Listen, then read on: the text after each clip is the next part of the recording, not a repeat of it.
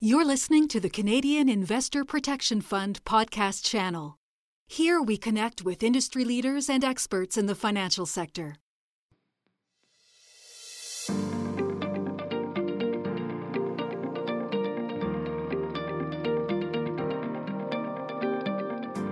Welcome to another episode in the CIPF podcast series. I'm Ilana Singer. Our topic of conversation today is insolvency in times of crisis. This pandemic has truly changed the approach to managing insolvencies by regulators, courts, lawyers, and trustees, among others. Our discussion today will explore a number of innovative practices currently being used by the courts, lawyers, and trustees given this new reality working from home. My guests today are two leaders in the insolvency field who have been applying these new practices in their files over the past year Martin Daigneault and Marc Duchesne. Martin Daigneault is Senior Vice President Ernst & Young in Montreal. He's a seasoned and well-respected advisory professional with a focus on corporate restructuring and insolvency. Marc Duchesne is a well-known and highly respected partner with Borden Ladner Gervais in Montreal. He provides legal advice to debtors and creditors. Martin and Marc, it is great to have you both participating in this podcast today. Why don't we get started? Martin, my first question goes to you. Can you describe your experience of transitioning from working in your office to the work from home model in such a sudden way? Can you also share with our listeners some of your more significant impressions from this time? Thank you, Elena. First of all, I want to thank CIPF for inviting me to participate in this podcast and sharing essentially how our businesses have changed drastically over the last year. It's been quite a ride, as anyone can attest. I mean, when the COVID situation started, who could have known that we'd still be in it 11 months later? If someone would have told us that, we likely would have been in shock. Instead, we progressed slowly through it, week by week and month by month, and we gradually adapted. While I was more easily distracted in the first few weeks of working at home with all the facilities of working there, I've adapted over time whereby I think that I'm as productive now, if not more than I was 11 months ago. I was lucky though to already have started working from home from time to time in the year prior to COVID. I had two 24 inch monitors, a strong Wi Fi, and a quiet place to work. With kids doing home study on and off over the past 11 months, I have to think that the quiet workspace was more precious than most of it. I haven't spoken to a lot of people. I think that's likely the case. I recall the stores being sold out of computer monitors and printers. Surprisingly, I also found out over the last year that I really didn't need a printer. My commute time's been converted to be more productive work time and actually get to work out a bit when I need to escape my laptop for a few minutes and the ever increasing volume of emails and Zoom and team invitations. One thing for sure, though, we really didn't have an option but to develop knowingly or passively new work habits. And I think we all slowly got used to this new reality. And the insolvency world out there resulting from COVID really didn't give us any downtime to passively learn these, study these new ways of working at home. We were thrown in at full throttle. While some were initially better equipped with home offices, strong Wi Fi and Skype, Teams, and Zoom that others didn't have, we've all moved up the learning curve, albeit at varying speed. Based on my various work relationship over the last year, I'm now under the impression that most professionals are now working essentially with similar tools and facilities. Most people have caught up to the technology requirements that COVID demands. Although some had a tougher go getting there, depending on where their firms were on that infamous March 13, 2020. So, Marc, turning to you, can you describe your experience during this transition and, you know, describe for our listeners any particular impressions that you think would benefit them? Well, obviously, for us, us lawyers, they say, to use the expression, the experience was a bit different than from Martin and his accounting firm. Uh, we, as lawyers, are more conservative in our approach and we value uh, working at the office. We have less hoteling practices such as accounting firms. So really be at the office early and late and uh, pounding the, you know, sweating the hours was really what it was. So overnight, this our universe has changed. So overnight, you can't go to the office, or your colleagues won't go to the office. So you may be able to go there and be alone, but it doesn't work. So you have to adapt. And my most of us were equipped to work from home, you know, punctually over the weekend or having an extra brief to prepare at night for tomorrow. That's all fine, but spending five days a week, if not seven at the beginning, uh, at home made you change your environment. Now you had to adapt. Your your your house has grown from one screen to three screens and uh, an office chair and something more comfortable and headsets and so all of this suddenly is more important than it was before. And I must say, we were lucky because overnight, I mean, you had uh, a 730 lawyers working from home and maybe over 500 support staff working from home. And, and sometime I, I thank the vision of our IT departments for thinking ahead because they basically took decisions two three years ago that we are not now reaping the benefit of. And and without which we wouldn't have been able to function as a law firm. So um, I, I, must say that if you're were not a believer now you have to be a believer. So after the initial shock obviously i think what happened is is basically that at the beginning of the pandemic there was no absolutely no let's call it ethic in the sense that clients, colleagues uh, would would phone you or have Zoom meetings with your Teams meeting almost uh, 24 7 i mean you're at home. What's what's you can't travel. You can't go anywhere. So obviously you must be available. You don't eat. You don't sleep. So all of this was abusive i would say uh, at the beginning but slowly uh, the business community uh, adopted some non-written rules of ethics and that came back to a normal pace soon soon thereafter. But obviously, I mean, with all this efficiency, it's all great. It works pretty well, but we all miss the human contact for sure. I mean, uh, these conversations, uh, walking to a colleague's office to discuss a case, or have you seen this before, or this is new, what do you think about this, or I have this insoluble problem, can you help me with this? So that is much less frequent now. However, we've all adapted, and now we have learned that you can have Zoom meetings, and uh, but still, human contact is where we lose a lot, and uh, that's important. It's very important for our young professionals. They value this, they value the experience, so we have to keep a close eye on this. And uh, again, thank you for an IT department that has vision, and thank you for partners that have chosen to invest in this, because without it today, would be very difficult to practice, if not impossible. I, I could not agree more with both of you, uh, Marc and Martin, about the visionary IT departments that have really played such an important role in all of our lives. Similarly, at CIPF, I'd say we have very strong IT personnel who also were visionary. And so we've also benefited from that. And I guess what you were saying as well, Marc, was that this change was both sudden and truly transformative. And so, turning to you again, Marc, can you comment on the role that technology has played? You've already spoken a little bit about it, especially in your role as a lawyer in the insolvency space. Well, luckily enough, and if if my IT list, department is listening, they'll they'll ask for a raise, I'm sure.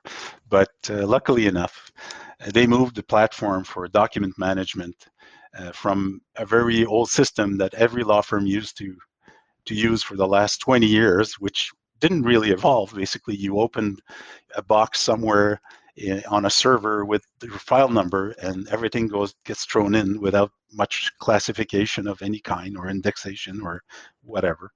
So thank God we moved to iManage like February, just before the pandemic in March, and um, we were all afraid when this happened. How are we? Our daily lives are. I mean, that's it. The other one is closed. You have to use this. That's the only tool. So what if I can't? Well, great accomplishments in technology. These things are user friendly, and they duplicate basically your physical file on a virtual platform. So it was quite easy to adapt and uh, certainly without this it would have been impossible to practice because otherwise you're always saying well i need this file. You ask your assistant walk out of your office? Could you get it for me? In which drawer is it? I can't remember. Where did you put it? How come it's not there? This is all things of the past now. It's all at your fingertips. So that has made a big change. We've provided laptops to our assistants many months ago. So the transition was quite easy for them. And you need your assistant, it's part of your team. Without his or her help, it's impossible to function. So that that also changed our lives. Voice over IP phones. I mean, this is, is crucial. You, you can phone me on my same number that's on the website. At I'm at home, or I'm in in a train. I'm climbing the the highest mountains, but you can always reach me. So that changed our our view of the world also. Teams and WebEx. I mean, what did we do without them before? So we are now all very um, capable of handling most of the tasks ourselves again, uh, virtual hearings at court. I mean, we all had to adapt. Our justice system had to adapt, and they had to embrace technology. And God knows, for governments, it's not easy. I mean, they can't turn around that quickly as private enterprise. So they, but they stepped up, and they had a kind of a dysfunctional system that they they used, and then they quickly moved to Teams, and suddenly we're in in 2021 you know? The, everything's functioning now. So uh, uh, so necessity is the mother of invention. It's really true in our uh, in our world also. Examination out of court i mean very different. Your witnesses in in some city you're in another city your adversaries on the other end of the world. So that's quite a change also for us. But without virtual connection, it would be impossible. Doing conflicts, you know, every new file you want to open, you have to do a conflict search. Now it's instantly, we have a system. You can do it on your phone. And, and suddenly it takes charge and it gives you your answers. And so I always envied the accounting firms for being so savvy and so having all these um, bells and whistles. But now uh, we're there. I mean, the lawyers had to uh, step up, basically like a corner store who has to be uh, comp- competing against Amazon. We're the same thing now. We've got our own system, and it works great. So, you know, I mean, we had to adapt, and all this technology is now part of our daily lives and part of our budget expenses. Well, you know, Marc, it sounds like your firm and you have adapted incredibly well and quickly and quite effectively to this new world with, you know, technology in your back pocket and the visionaries that you described. And so, Martin, uh, how about you? How have you and your firm evolved in this area? Well, uh, as Marc was saying, um, accounting firms have been a bit ahead of the curve on many of these items, and we were moving on to teams already in it was scheduled for March last year when, when the pandemic happened. So the timing couldn't have been better. Technology is an incredible thing. Uh, it keeps us moving forward at a faster and faster pace every year. Doing things that a few years ago we likely would have thought were ridiculous previously some trends were progressing at a steady and gradual pace. And, and like Marc said, I think the lawyers would have all ended up where they are now, but it might have taken a longer period. COVID has forced us to accelerate everything.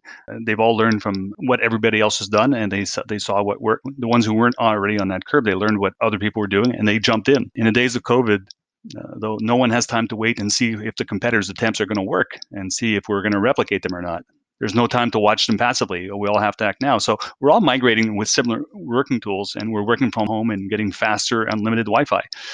We all scramble to get an extra or possibly two computer monitors, and we've gotten used to reading and editing documents online rather than printing them, which uh, you know I hated that myself, and, and I was wondering how I would adapt to that.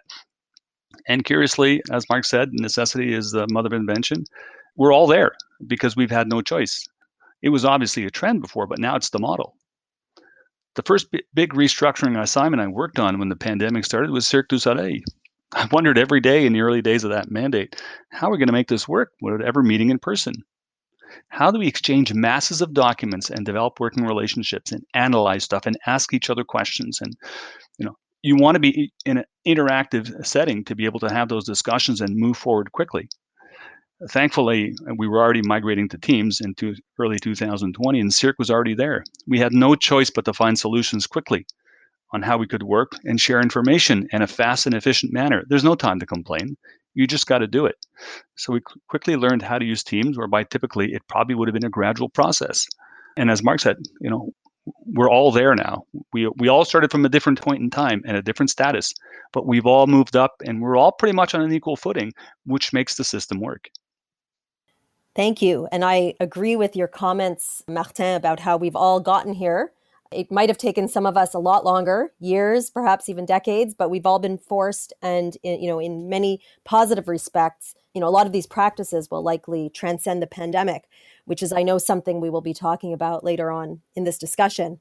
And so speaking of practices and processes, Martin, turning to you, have you observed any best practices or processes used by the courts, your firm, or perhaps even your clients during this time?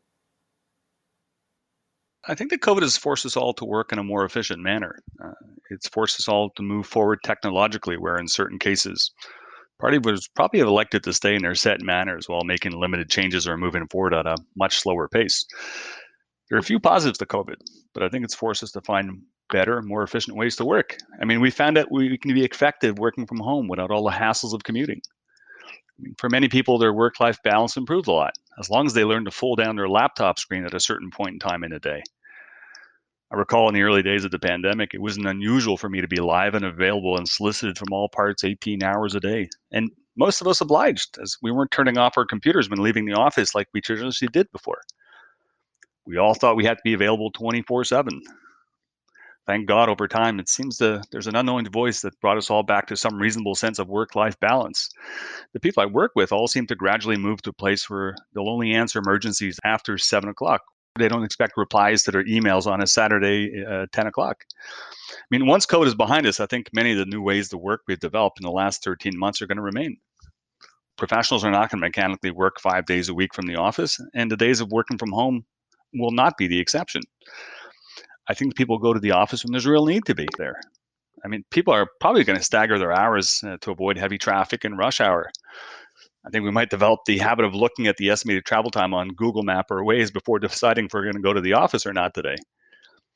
I mean, a lot of the accounting firms have already been doing some hoteling whereby we reserve our desks daily for the days we're going to be in the office. With the newfound productivity of working from home, office space requirements are probably going to decline for professional services firm, or otherwise they'll be able to accommodate new hirings without the need to increase office space. Uh, one of the things that was previously keeping us going to the office was our files, our records, our documents. And it took a while to get there, but I think during COVID, we learned to PDF and download just about everything, and we can access it anywhere we go. Know, I think we're all going to crave the ability to meet and chat at the coffee machine once we all go back to the office. But once that dies down after a certain period of time, I think we're going to settle in a much different mix of office versus home office. Obviously, leaning more than before on the home office than before.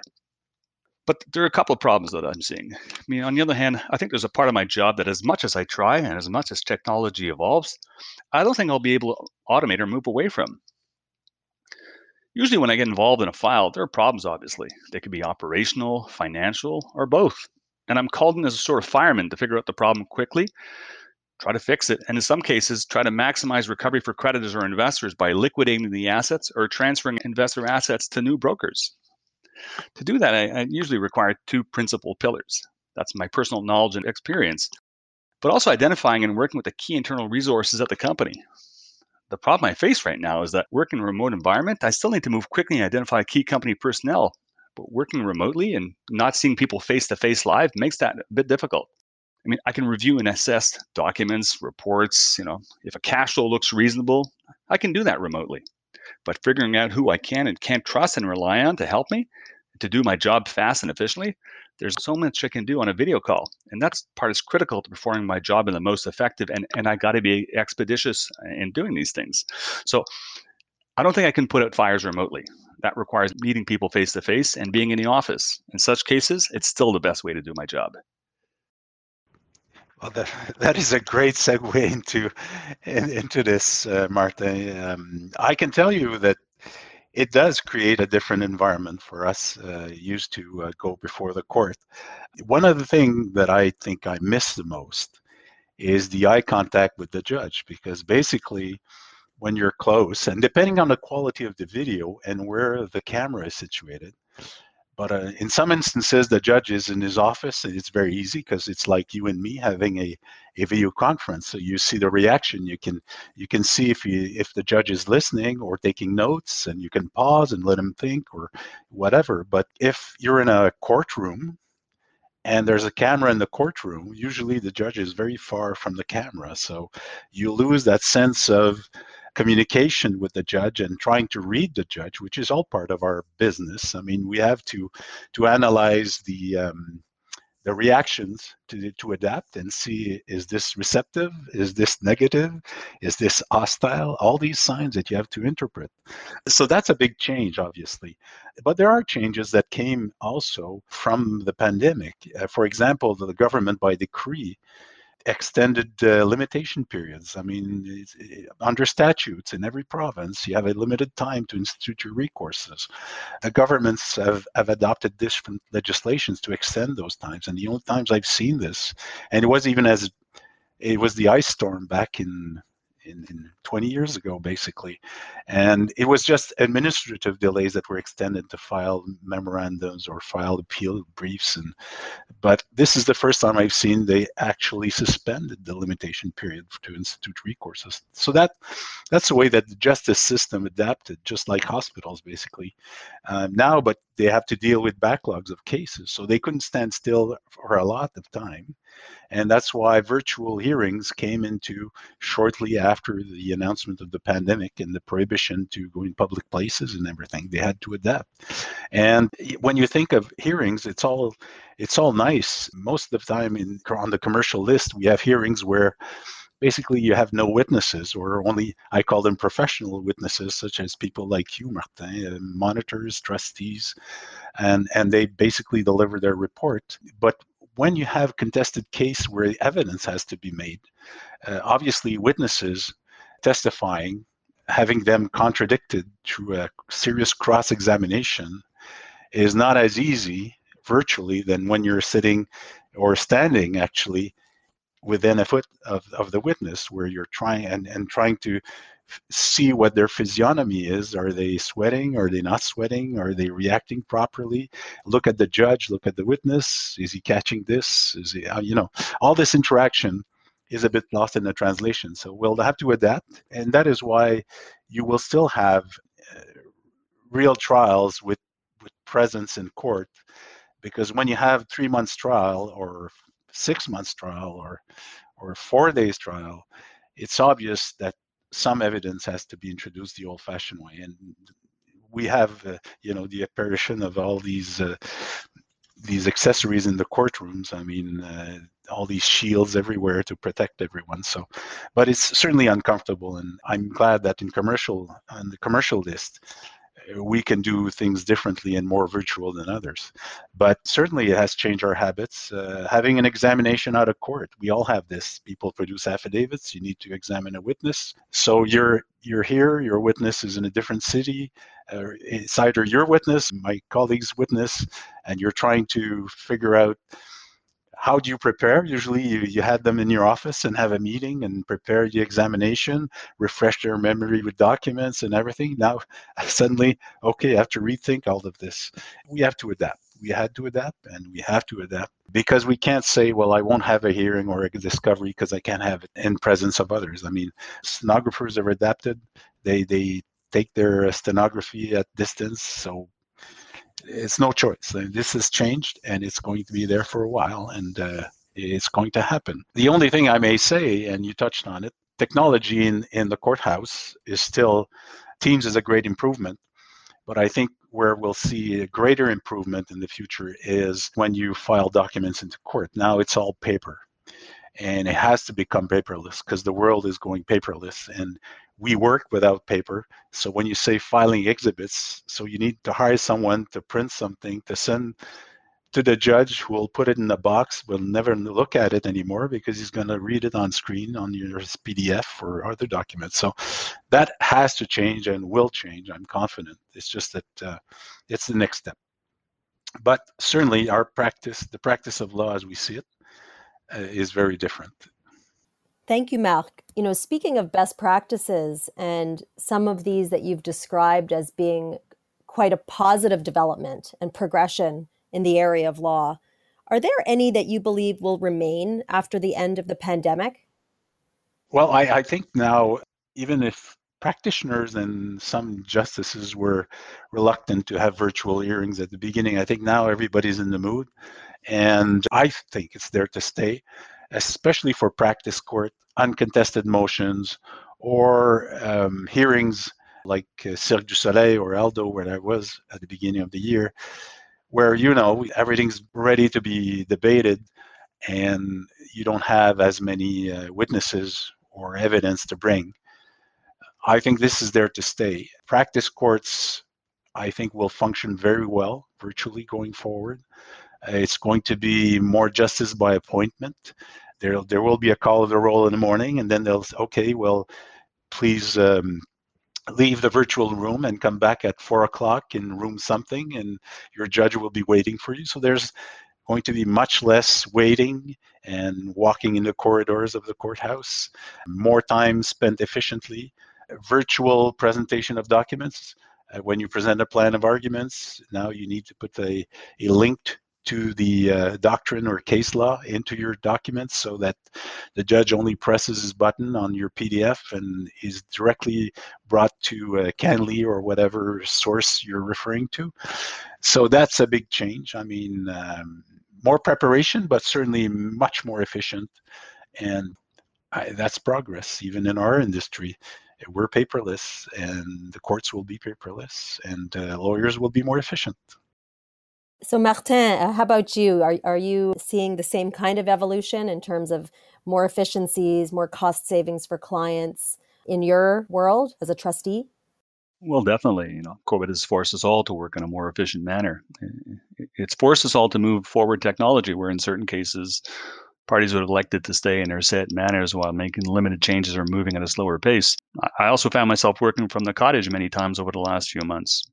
And I don't imagine my counterparts saw any difference in it for them. As long as you're there and available, and with voice over IP, they can reach you anywhere. They, they phone the same phone number and they reach you wherever you are.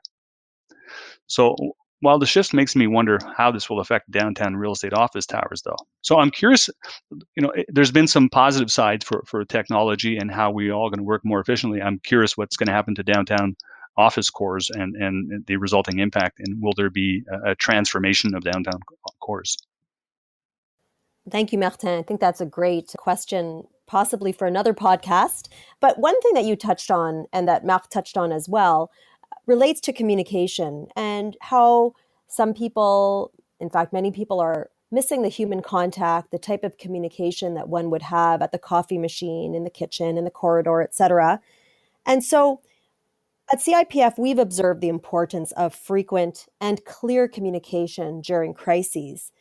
How have you and those at your firm adapted your communications plans or strategies as a result of this crisis? Well, obviously, one thing I've learned is that too much communication is a lot better than too few communications. And here I'm talking about real live, real live discussions, face-to-face discussions. I'm not talking about the ever-increasing volume of email communication, which which tends to get lost and diluted in the whole process. At EY, we developed early on in the crisis that meetings should be planned regularly and well in advance, be they national, local, or by department. I mean, the coffee machine that we used to have, or the impromptu discussion that starts by crossing paths walking in the office, that's not just a social event. It's a meeting where advice is sought, expertise is shared, and, and opportunities are identified. With all those informal forums being gone, it's important to create opportunities to bring about those discussions. I mean, from time to time, we've had meetings where much of the agenda was planned and well laid out. Presentations, updates on major cases, jurisprudence, coming and going in law firms and banks. But the important thing is that even when nothing specific was planned on the agenda, we held those meetings, in part to make sure that we stayed in touch with each other. It also happened quite often where open discussions on anything and everything ended up generating new ideas, initiatives, the sharing of market data, and seeking advice on large and problematic files where everybody would chip in everybody would bring their comments and and you had the the benefit of having like 15 people giving you advice. Maybe that's too much but you you certainly got more input than you would have had just by yourself. You know and while there's a lot of professionals that have been working at their, their craft for years and we've been working together there's also a rising crop of new entries in our field of business that need to be integrated and need to feel they're part of the team. Some of them have joined our team and i've never even met them personally so it's important that those forums help integrate them until the day that we can meet and greet them in a live setting. It's very difficult to establish a sense of belonging when you don't meet anyone in person, and so you have to make the extra effort to integrate them. Professional resources at various levels, I'm not sure if law firms have the same issue, they're stretched thin in these COVID times. And so you need to make sure no one is left behind. You need to take care of the people you have because they are the future of, of your business. They will help you grow and, and move on to the next level. So you have to make the effort. And you know, some of them are, are, are single and, and, not everybody has a family around them and some of them have, have small apartments or are alone and you know, they may feel the brunt of this COVID pandemic after 11 months a lot more than others have. Thank you, Martin. It's clear that empathy and clear communication is top of mind for you and your firm in terms of getting through this pandemic in the most effective and positive way possible. Marc, can you comment on this question of communication and the frequency during a crisis? Well, I totally agree with Martin. I mean, communication is key at all levels. Every second week, we have our national managing partner and COO uh, give us an update on how we're doing and what's going right, what's what's not going right, our new initiatives, what are people doing, uh, new major clients, and that's great. It's important because you need to be part of a team. You know what is the team doing and how good are we doing. That's important. But we also have department meetings. But the ones I cherish most are the smaller meetings of our restructuring group, let's say in Montreal, where we exchange on what is, what's the market, who has moved from where to where, and uh, what's new, what new judge we have, what's their habits.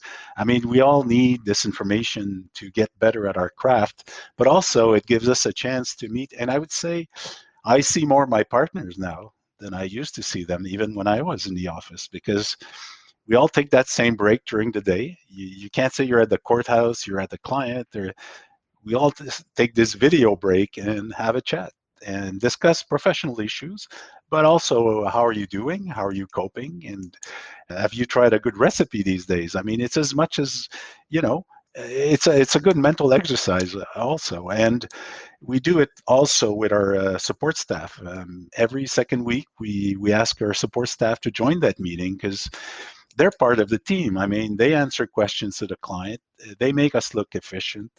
They they have to understand the urgency and, and the importance of what they do. We want to make them feel part of the team all the time. What's new in our world, what's new in their world, and and how they're adapting and and yes sometimes you see a dog or a cat or a baby crossing by and it just adds to the the good times of having communication. So communications are key, but they don't have to be all that planned, all that majestic, and all that serious.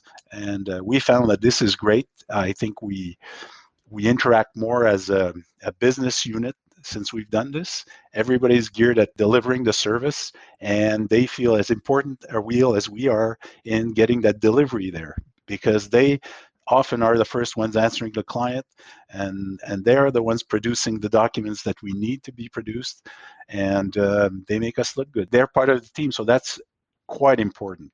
The other thing that i've noticed is obviously how do you market yourself in a pandemic? You can't ask client would you want to go for lunch or have dinner or let's go do this or there's a lot of impromptu calls with clients, having a coffee with the client virtually, or or sometimes you you start talking about your file, but soon you ask, well, are you doing? And and you see their environment, and I feel that clients are open to having these discussions. They they really want to go beyond. Yeah, we do business, that's fine, but really what what's your life about and what good tricks have you come up with with dealing with this thing and uh, how's your province uh, doing i had a call with italy the other day and we were comparing confinements and rules and uh, because that's our reality.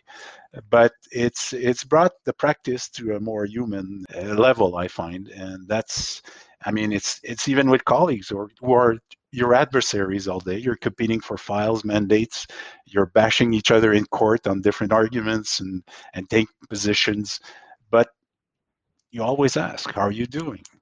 I haven't seen you in a while what's going on with you. And to me that's you know it gives us uh, some faith in the human race. At the end uh, we're all in this together uh, we'll pull through well thank you marc that is a very positive optimistic outlook and i think you know really we can all benefit from that in terms of having you know key takeaways and key processes and practices that will transcend this pandemic including for example in the IT area in terms of empathy and reaching out to colleagues and having this more frequent and real human connection with people, both professionally and personally. It really has been a pleasure, Marc and Martin, to have you both with us today. It's been an engaging and truly thought provoking discussion. However, unfortunately, our time together is up. So, first, I'd like to thank our listeners for their time and attention, and I hope they have found the discussion as interesting as I have. We also always welcome your comments, and the best way to reach us is through our website at www.cipf.ca. Finally, we look forward to welcoming you back to listen to the next CIPF podcast. In the meantime, stay tuned and be well. Thank you again, Marc and Martin. It was a pleasure, Elena. Thanks, Elena.